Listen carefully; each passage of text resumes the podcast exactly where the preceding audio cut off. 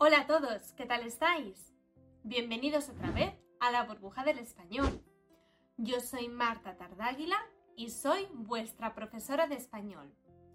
Hoy vamos a hablar de aspectos culturales. Vamos a decir cosas muy interesantes sobre la cultura española y sobre la identificación. ¿En qué sentido identificación? Bueno, no os preocupéis, ahora mismo lo vamos a descubrir. Bueno, como ya os he dicho, vamos a hablar de la identificación. Y lo primero que vamos a decir sobre este tema es una curiosidad sobre los españoles. No sé si ya lo sabíais, pero bueno, si no lo sabíais, os lo explico yo.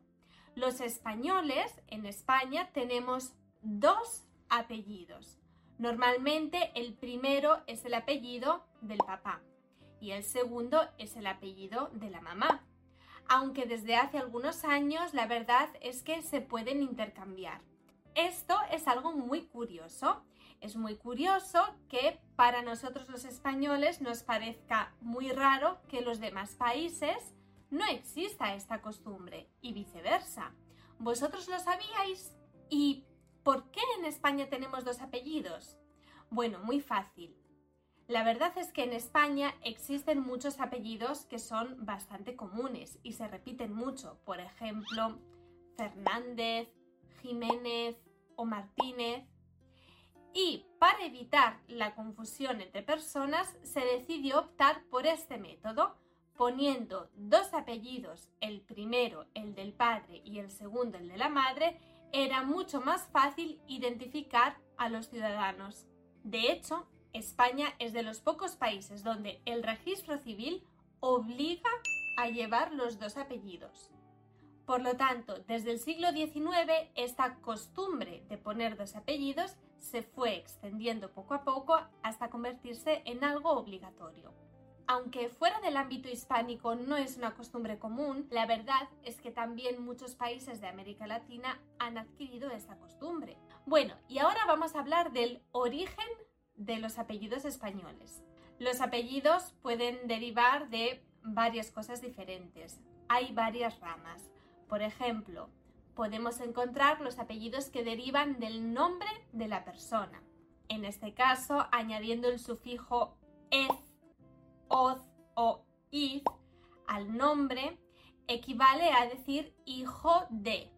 Por ejemplo, hijo de Martín, Martínez o hijo de Fernando Fernández. Pero la verdad es que también encontramos algunos apellidos sin modificaciones, como por ejemplo Martín. Estos apellidos que derivan del nombre de la persona reciben el nombre de apellidos patronímicos. Y por otro lado, también encontramos los apellidos toponímicos, y en este caso tienen que ver con el lugar de procedencia de la persona, como por ejemplo Sevilla o sevillano y también catalán. Y son también muy tradicionales en España los apellidos que se refieren a los oficios, por ejemplo, herrero o zapatero, e incluso los apellidos que se refieren a motes o a apodos, como rubio o luengo y además algunos son apellidos españolizados, es decir, eran apellidos extranjeros pero los hemos adaptado al español. Un ejemplo muy famoso es el de Becker, el poeta. ¿Y mi apellido? ¿De dónde vendrá? Bueno, y ahora yo me pregunto, ¿qué pasa con los apellidos en otros países? ¿Vosotros me sabéis contestar a esta pregunta? Bueno, si no lo sabéis no os preocupéis, porque ahora os explico yo algunas curiosidades. Por ejemplo, en Italia. En Italia se utiliza tradicionalmente un apellido, que es el apellido del padre, aunque la verdad es que desde 2016 se puede decidir también si utilizar el apellido de la madre. También los franceses originariamente usaban solo el apellido del padre, pero ahora pueden escoger entre usar uno o los dos, y también entre cuál es el orden que prefieren. En otros países, como Alemania o Reino Unido, en los matrimonios se suele adoptar el apellido del hombre para ambos.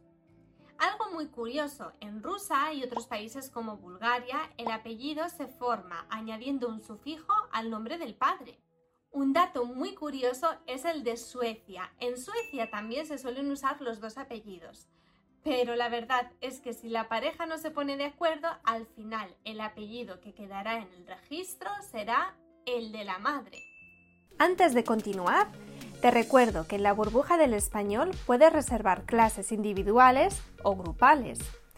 Para apuntarte, utiliza el enlace que vas a encontrar en la descripción de este vídeo. Bueno, sigamos con el tema de hoy. Y ahora cambiamos un poquito de tema. Hablando de identificación, hemos hablado obviamente de los apellidos, pero también hemos mencionado los motes y los apodos. ¿Qué son? ¿Qué significan estas palabras? Vamos a hablar de ello ahora. Bueno, el apodo. El apodo, según la RAE, es un nombre que le damos a una persona basándonos en algún defecto físico o de sus circunstancias. Mientras que el mote es un nombre que le damos a una persona basándonos en alguna cualidad suya. Vamos a poner un ejemplo para que esto quede bien claro. Imaginemos una persona que se llama Pedro y la llamamos Pedro el Listo.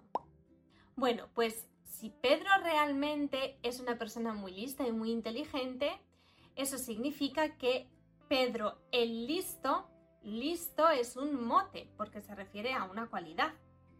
Pero si Pedro no es la verdad bastante listo mm, y es poco inteligente, llamarlo de esa manera significaría que estamos dándole un apodo.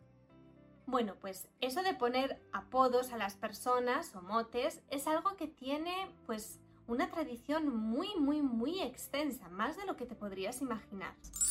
Bueno, los apodos y los motes nacieron con el objetivo de diferenciar unas personas de las otras. ¿Por qué? Pues porque antes, aunque la verdad ahora también, existía la costumbre de llamar a los hijos con el mismo nombre de los padres o de los abuelos. Por lo tanto, esta costumbre de ponerle un apodo o un mote a la persona para diferenciarla, por ejemplo, de su padre o de su tío o de su abuelo, pues no, no, entiende ni de épocas ni de clases sociales, porque es algo que siempre ha existido. Os voy a poner un ejemplo. Vamos a pensar en la realeza española. Isabel, la católica. O Felipe, el hermoso. O Juana, la loca. Esto de poner apodos y motes también es muy común en los pequeños pueblos. Por ejemplo, ¿alguna vez te ha pasado que has ido a un pueblo pequeñito y hablando con alguien te ha preguntado ¿de quién eres? Y tú a lo mejor has dicho, bueno, yo soy el hijo de Pedro el Listo. Esto es algo muy típico. Con esa pregunta de quién eres, lo que quieren es saber quién es tu familia, de quién eres hijo, a quién perteneces. Y a su vez, tú mismo contestando, soy hijo de Pedro el listo, estás identificando, en este caso a tu padre, Pedro, con un apodo para que sepan identificarlo mejor. Estos apodos y motes que estamos viendo normalmente suelen derivar de varios aspectos. Por ejemplo, aspectos físicos como calvo o cojo de las profesiones, el churrero, el herrero, el fontanero, de los animales, caracol, conejo, de los alimentos, castaña, cebolla, de situaciones particulares, matagatos. O personajes famosos con algún parecido físico, o de su procedencia, italiano, madrileño. Bueno, esto es todo por hoy. Hemos aprendido un montón de curiosidades sobre la identificación en España, los apellidos, de dónde vienen, por qué utilizamos dos y también los motes y los apodos.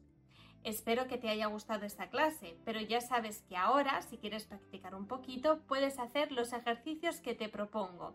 Y sobre todo, no olvides visitar nuestra página web porque ahí vas a encontrar un montón de clases más, de todo tipo, de gramática, pero también de léxico, o de curiosidades o expresiones españolas con ejercicios para que puedas practicar siempre. Así que ya sabes, nos vemos en la próxima clase de la burbuja del español. Hasta pronto.